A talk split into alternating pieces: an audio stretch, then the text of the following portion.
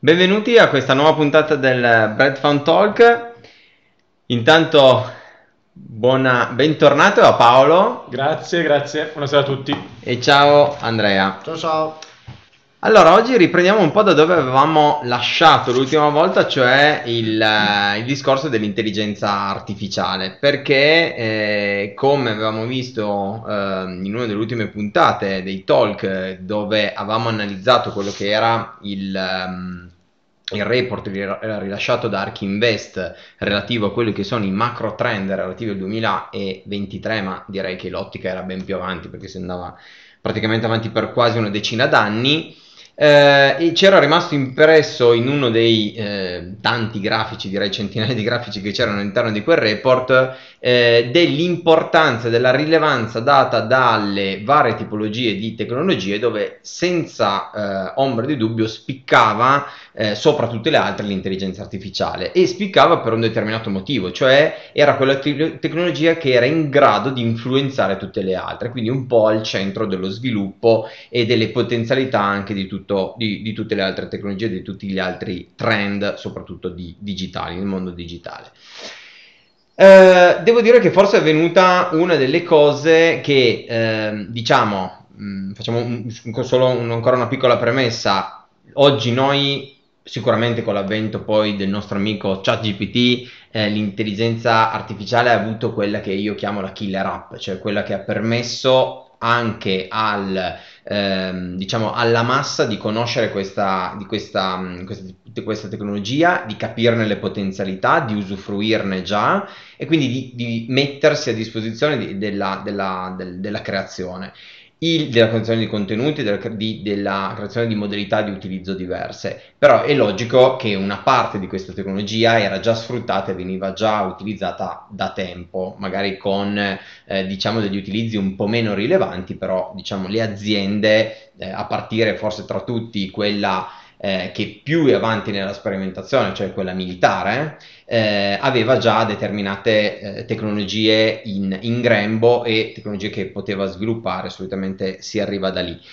Eh, la nota attuale, poi ce lo confermano anche delle notizie di attualità molto recenti, è che la politica per una volta si sta muovendo forse riconoscendo anche potenzialità e rischi derivanti da una determinata tecnologia nella regolamentazione.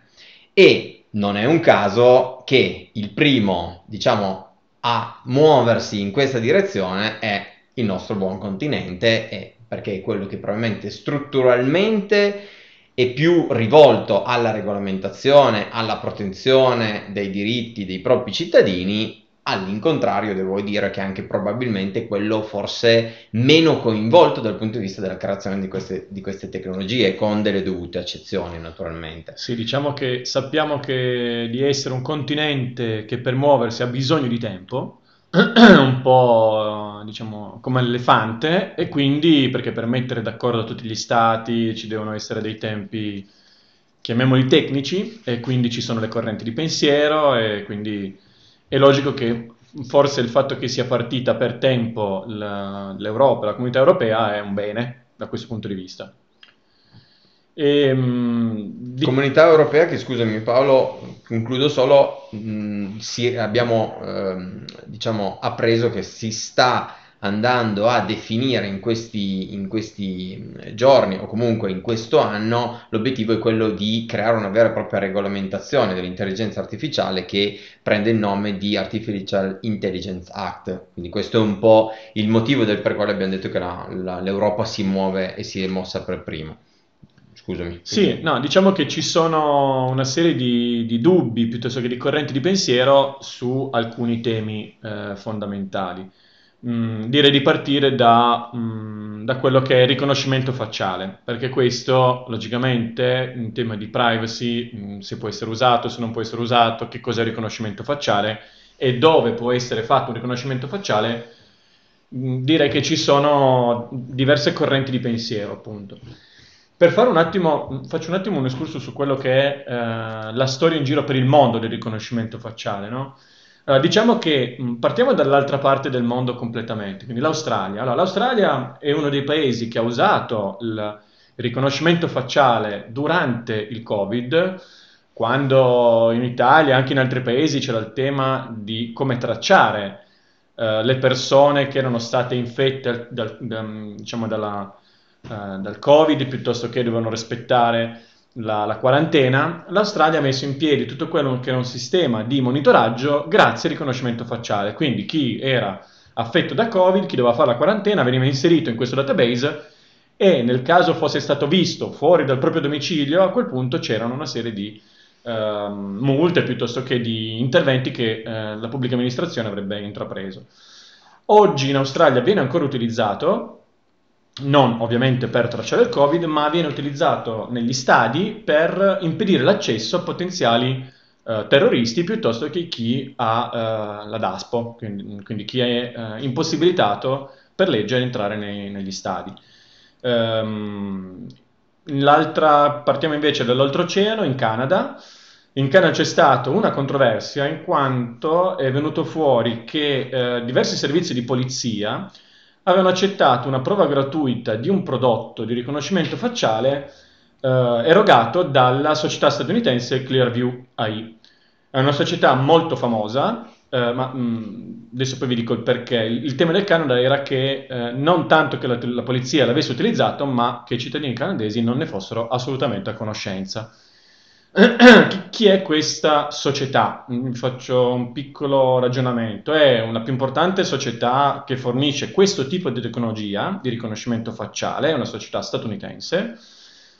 Ha fatto anche lei scalpore la notizia quando un miliardario l'ha utilizzata, eh, ha, comprato diciamo, questo, questa licenza per eh, sorvegliare la, la, figlia durante una cena. Quindi la figlia stava uscendo a cena con un ragazzo o con qualcuno e il miliardario ha deciso bene di vedere dove stesse andando per tenerla sotto traccia.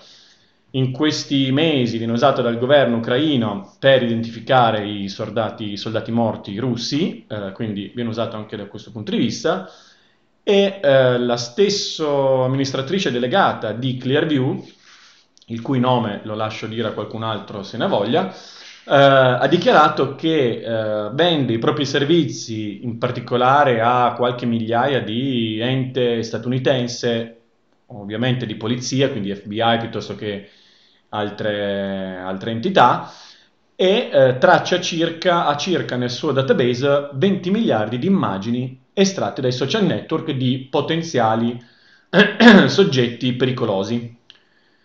E eh, chiudendo il tema di Clearview e quindi ritornando al tema dell'Europa, eh, nel dicembre 2021 l'autorità di vigilanza sulla privacy francese ha scoperto che questa società, quindi Clearview, aveva violato il regolamento ehm, europeo sulla protezione dei dati, quindi il famoso GDPR. Quindi per fare tutto questo giro intorno al mondo per tornare di nuovo eh, all'Europa, che è quello che abbiamo detto prima. Ovviamente, e qui chiudo, queste sono le cose che si sanno dei paesi, eh, che chiamiamoli occidentali, chiamiamoli dove le informazioni vanno più veloci e più agevolmente, non si sanno notizie sull'utilizzo o meno di questa tecnologia uh, in paesi asiatici piuttosto che del Sud America, piuttosto che africani. Quindi questo non, non, non, non siamo riusciti a trovare informazioni. Di sicuro mh, questi, ci sono alcuni paesi che usano questa tecnologia senza palesarne apertamente eh, appunto l'utilizzo. Questo era... No, quello che hai detto è molto interessante e ci riconduce un po' appunto a quello che sta accadendo in Europa, come diceva correttamente anche Alberto prima, noi effettivamente anche tradizionalmente siamo stati rispetto ad altri paesi, pensiamo agli Stati Uniti o anche già solo rispetto alla Gran, Bretra- Gran Bretagna, dal punto di vista giuridico molto più attenti alla tutela dei, dei diritti. Eh, infatti abbiamo proprio anche ordinamenti diversi, come giuridicamente si chiamavano common law e civil law, che vanno a caratterizzare i due diversi ordinamenti. E ehm, quello dell'Artificial Intelligence Act probabilmente nasce proprio dal, dall'andare a vedere in varie parti del paese, con gli esempi anche concreti che ci portava Paolo, eh, i pro e i contro dell'applicazione poi nella vita di tutti i giorni questa, dell'intelligenza artificiale nei vari, nei vari campi. Dopodiché, appunto, come dicevamo anche prima, eh, in Europa siamo anche caratterizzati da una pluralità di, di pensiero dovuto al fatto che più paesi, più realtà eh, devono trovare comunque una regolamentazione comune anche, comune anche con ovviamente interessi diversi in gioco. A questo punto, come citavamo, nel 2023 dovrebbe concludersi quello che porta all'emanazione di, questo, di questa regolamentazione, però al momento ci sono ancora diversi punti, diversi punti critici anche in seno stessi, agli stessi organi comunitari, agli stessi organi della come del, della comunità europea, tant'è che ci sono opinioni discordanti tra, tra, Parlamento europeo, Consiglio europeo e Commissione europea, anche perché le diverse parti politiche in gioco su alcuni aspetti hanno visioni differenti, dunque non c'è una chiara, una chiara visione, unità di intenti su tutti i temi, perché molti di questi dal riconoscimento facciale per citarne una, l'analisi delle, l'analisi delle emozioni, a, a tutta un'altra serie di utilizzi ha i suoi pro e i suoi contro, quindi ovvio, poi non so se Albi voleva aggiungere qualcosa, però è ovvio che a seconda che uno ponderi di più il pro o ponderi di più il, con- il contro, può, può, portare a opinioni e decisioni diverse. E quindi sicuramente ci, sarà necessario un forte intervento ancora di, di compromesso tra le varie realtà per arrivare all'emanazione di un atto che comunque è innovativo e comunque è un atto importante perché quando si va a emanare un regolamento significa riconoscere il fenomeno, quindi questo fenomeno c'è, è, è forte, è presente. In alcuni paesi appunto la necessità di regolamentarlo viene prima che in altri, però comunque attesta il fatto che è una cosa dalla quale non si torna indietro e cambia la nostra vita di tutti i giorni. Sì, soprattutto il fatto di fare una norma comunque cerca di porre dei limiti, dei paletti, una, una, un ragionamento di massima su quello che può essere la via di utilizzo di questa tecnologia, no? Perché altrimenti, ovvio che un sistema totalmente liberale sotto questo punto di vista, eh, bisogna capire chi poi ha in mano queste informazioni, cosa ne fa, eh, questi sono i vari certo. aspetti, no? Certo, io mh, mm, secondo me come tutte eh, quelle questioni nelle quali subentra un fattore che è etico, direi, più che, più che altro dove non ci sono verità assolute, non è giusto o sbagliato eh, e non è matematica la scelta, eh, non è razionalità pura, è logico che eh, va trovato effettivamente quello che è un compromesso, un equilibrio eh, tra diritti che però molto spesso stiamo sempre solo parlando di diritti, però magari sono diritto alla privacy da una parte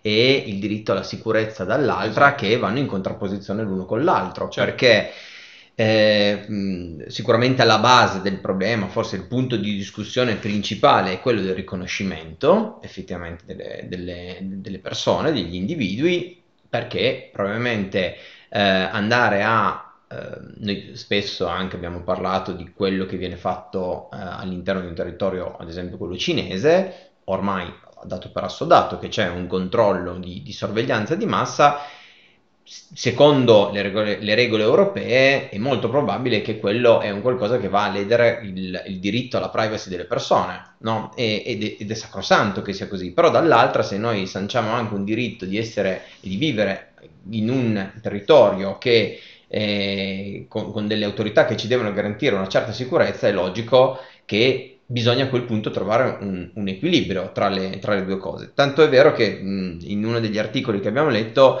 mi faceva un po' specie andare a leggere che ehm, oggi alla, eh, al, al motto dobbiamo trovare i criminali, probabilmente tante autorità di ehm, sicurezza darebbero, darebbero, l'autorizzazione per dei controlli di massa perché il loro obiettivo è quello di trovare i criminali, però eh, per, da quello che leggo non ci sono ancora dei dati effettivi che dicano che è effettivamente un qualcosa di efficace, quindi un qualcosa, una metodologia di ricerca dove colpisco tanti per trovarne pochi e effettivamente poi vengono fuori quelli che noi chiamiamo, diciamo così, eh, criminali. Quindi forse un punto eh, per trovare effettivamente l'equilibrio è iniziare anche a parlare dal punto di vista economico, cioè effettivamente funzionano queste, queste metodologie, ci costano di più di quanto effettivamente ci rendono e probabilmente il dibattito dovrà andare avanti anche su effettivamente altri piani.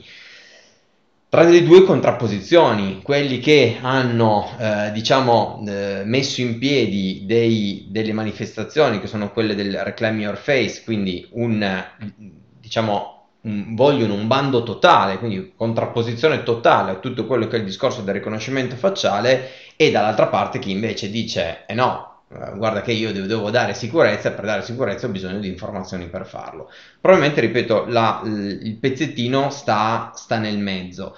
Ehm, è un qualcosa che vi posso portare un altro, un altro, um, eh, un'altra notizia di, di, attualità. Esistono addirittura delle aziende che ormai stanno vendendo prodotti e servizi che vanno loro a contrastare l'intelligenza artificiale. Nel, deepfake. Oh, oh, è, è, una cosa abbastanza fa, fa, impressione, ma ci sono dei vestiti e c'è una, una marca visto, di vestito. Visto, e tra l'altro eh, ho conosciuto il SEO, ehm, una ragazza italiana, non mi ricordo il nome, lo riprometto di andarlo a, ehm, a recuperare. Eh, che certi disegni sulle magliette, cappucce, eccetera, esatto, sono come se fossero delle sorte di facce, sembrano un po' delle maglie disegnate da Picasso, mi permetto di dire, una cosa di questo genere, però fondamentalmente hanno fatto vedere quanto li, la, li, l'intelligenza artificiale drasticamente non riesca a capire e a riconoscere che quella è una persona addirittura, sì, perché sì, sì. La, viene sfruttato l'algoritmo, quindi le, le come si dice, le, le uh, diciamo, l- l- i punti deboli dell'algoritmo. Poi ho anche chiesto, naturalmente questo deve essere un- una continua evoluzione, perché l'algoritmo si, mi- si migliora e di-, di, seguito deve essere anche migliorato il capo, eccetera. Ecco. Quindi diciamo che un po' come tutte le cose, qui si stanno creando forse i binari che se ben istruiti permetteranno a queste tecnologie di andare molto più velocemente. Cioè pensiamo ad esempio a quel, tutto il mondo delle criptovalute proprio solo un accenno. Oggi manca probabilmente una vera e propria regolamentazione che dica bene, guarda, il confine nel quale tu devi sviluppare è questo, punto. Sì. Dove prendi il buono e il cattivo di questa cosa. Nell'intelligenza artificiale, probabilmente, forse anche perché per questioni di sicurezza è più rilevante ancora rispetto alle altre, se non andiamo a stringere troppo, ma troviamo un equilibrio che può essere quello giusto, sapendo che da una delle due parti tutte e due devono lasciare qualcosa, senza ombra di dubbio, è probabile che forse, se vogliamo tornare un po' agli aspetti economici di questo, di questo trend, ci potrà essere uno sviluppo forse più veloce ancora, perché effettivamente boh, io so qual è il, il, mio confine e in quel confine ci devo restare e a quel punto vado.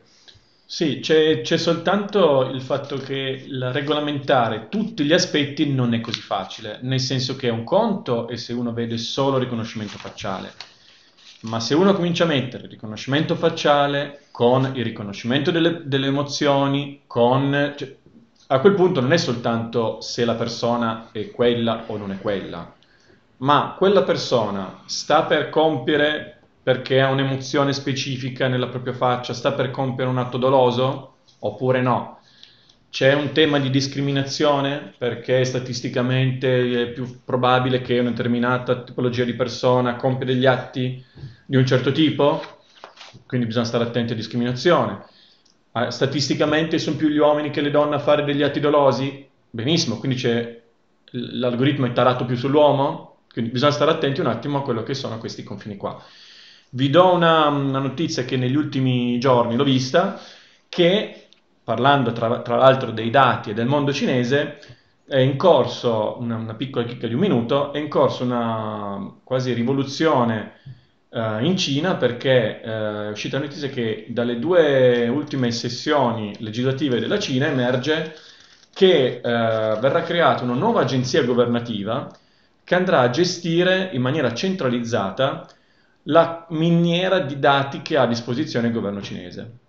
Quindi l'importanza di governare il dato viene ancora più accentuata e ancora più centralizzata, tant'è che è prevista una riorganizzazione di ministeri. Giusto per dirvi quanto è il governo dei dati sulla base della Cina che diciamo prima. Data is the new oil, eh, l'hanno preso in... Quella in realtà non è...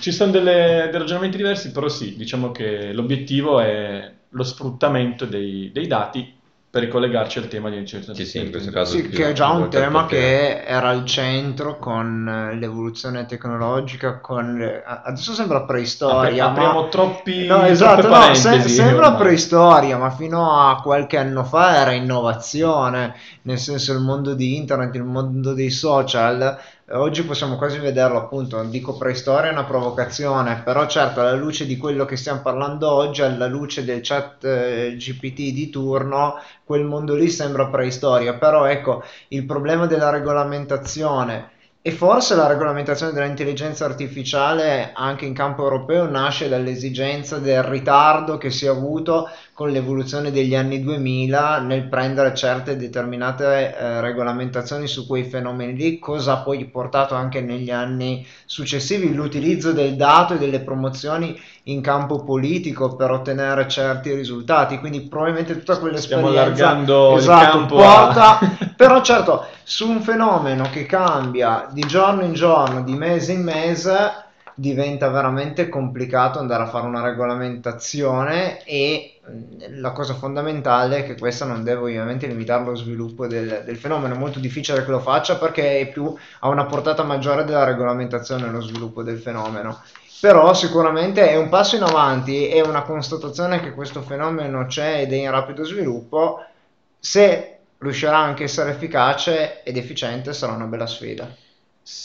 Faccio un'ultima considerazione io, poi passo ad Alberto. Secondo me questa deve essere una tipica regolamentazione che se verrà varata dovrà essere mh, modellabile nel corso del tempo abbastanza in maniera semplice e veloce, perché non è la regolamentazione di eh, dove coltivare o dove estrarre petrolio, cioè no, queste sono regolamentazioni che hanno bisogno di vivere e di modellarsi nel corso degli anni con una certa celerità, perché altrimenti si rischia veramente di farne una adesso, ci rivediamo tra cinque anni per fare un aggiornamento e tu sei ormai indietro di millenni per la Certo, velocità di cambiamento. Certo. Ehm, faccio soltanto più una domanda, una considerazione perché una cosa che però io non sono un grandissimo, do una posizione mia personale, non sono sempre molto a favore dell'argomento privacy, se no, diciamo che se fossi in un'altalena sarei più verso la sicurezza che la privacy, ma perché? Perché mh, mi fa un po' sorridere ogni tanto che mh, vengono fatti determinati argomenti che viene proposta, e dico anche giustamente, eh, determinata, ehm, diciamo, determinate normative che toccano dei punti che riconosco essere importanti, per i quali ognuno poi ha proprio- la propria idea. Quando poi nella realtà, nei dati di fatto, ci sono, facciamo l'esempio di ormai sono anni che vediamo applicazioni che usano già sistemi di intelligenza artificiale e di riconoscimento facciale che ci permettono ad esempio di vedere la nostra faccia modificata, di vedere la nostra faccia che sta, nostro, la nostra persona che sta ballando, sta cantando la canzone, che assume le sembianze di un'altra persona. Ah, e tutto questo naturalmente noi diciamo guarda questa cosa mi viene fatta gratis quando è illogico che questa cosa viene fatta per acquisire la nostra immagine e nessuno mi sembra di tutto almeno le persone che conosco o mettiamola così non estremizziamo molto pochi si pongono in quel momento il problema della privacy. Quindi tutti questi bei discorsi filosofici mi, vengo- mi perdono un po' nel momento nel quale si arriva alla sostanza e dice ok, ma allora lì fallo valere, puoi farlo, non, non scaricarla, non utilizzarla, invece solo perché voglio fare un po' di socializzazione divertente si vende fondamentalmente la propria privacy. Ecco, mi chiedo, dico, ma non è un po' in contrasto la realtà con quello che è poi il l'intenzione che sarà anche quella del legislatore? Ma no, secondo me è un tema proprio di, di realtà umana. Quando ti diverti non ti rendi conto. Quindi quando ti diverti che stai facendo una cosa, ti piace, ti svaghi, non ti metti a pensare tutto quello che stai in realtà vendendo più che acquistando. Nel Quindi senso tu dici che- nell'inconsapevolezza è giusto che ci sia sì. un regolatore che sta pensando per te. Assolutamente sì, Ok. nel senso che non... Poi, quanto deve essere stretto, larga questa via, questi paletti è un altro discorso. Però quando le la, la- la TikTok di turno è di proprietà di un'azienda cinese, tu fai questi balletti o, la- o l'Instagram di turno ti permette di fare i filtri, se non ci pensi tu, perché magari sei un Sì, sì, ragazzetto di certo. 15 anni o perché, un conto è se sei maggiorenne, ma se sei Sì, sì, no, certo. è giusto che ci sia qualcuno che con le giuste modalità però ti informi. questo è solo Ok, bene, io direi che abbiamo toccato un altro punto particolarmente importante, come diceva Paolo, sicuramente dinamico in evoluzione. Spero, che... spero che sia dinamico. Non saranno paletti fissi, mettiamolo così, ma si dovrà cambiare perché effettivamente queste tecnologie cambiano di giorno in giorno e diventano sempre più accurate, potenti, potenziali, quindi fondamentalmente bisogna correrci dietro, direi, a, a grande velocità. Ok, vi ringrazio. Ringrazio Paolo, ringrazio Andrea e al prossimo Bread Talk. Ciao a tutti. Ciao.